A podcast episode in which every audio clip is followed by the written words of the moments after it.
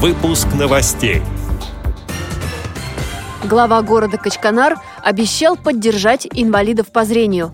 Самара примет Всероссийский фестиваль бардовской песни ВОЗ «Пой гитара».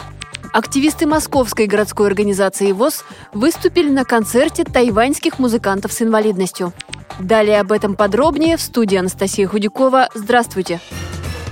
Председатель Свердловской региональной организации ВОЗ Мавзеля Юдина встретилась с исполняющим обязанности главы администрации города Качканар Андреем Ярославцевым. Стороны обсудили возможность трудоустройства инвалидов по зрению на дому. Они займутся сборкой бахил от нижнетагильского предприятия «Трин». На встрече также обсуждали возможность реализации готовой продукции предприятий ВОЗ Свердловской области и увеличение финансирования Качканарской местной организации ВОЗ. Глава города обещал помочь.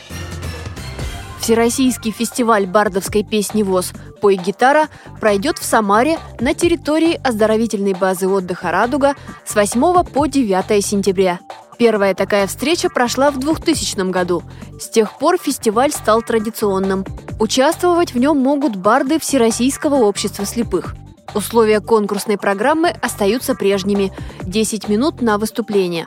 Заявки за подписью председателя региональной организации Всероссийского общества слепых нужно присылать на электронную почту в отдел социокультурной реабилитации культурно-спортивного реабилитационного комплекса ВОЗ культура собака КСРК.ру.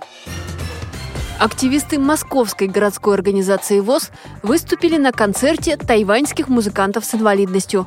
Его устроила Тайбейско-Московская комиссия по экономическому и культурному сотрудничеству. Московские артисты исполнили известные русские и цыганские народные песни. Как отметил заместитель председателя городской организации ВОЗ Антон Федотов, стороны дружат уже 15 лет. Была договоренность, что мы будем вместе сотрудничать и в культурной сфере, и в экономической. Но в культурной сфере как раз это, наверное, первый шаг, что они вот привезли своих лауреатов, премии «Филантроп», пригласили нас и наших музыкантов. И вот сегодня такой немножко обмен музыкальными подарками произошел. Гости из Азии подготовили большую музыкальную программу в национальных традициях, которая никого не оставила равнодушным. Глава представительства в столице Кэн Джун Юн отметил важность таких встреч.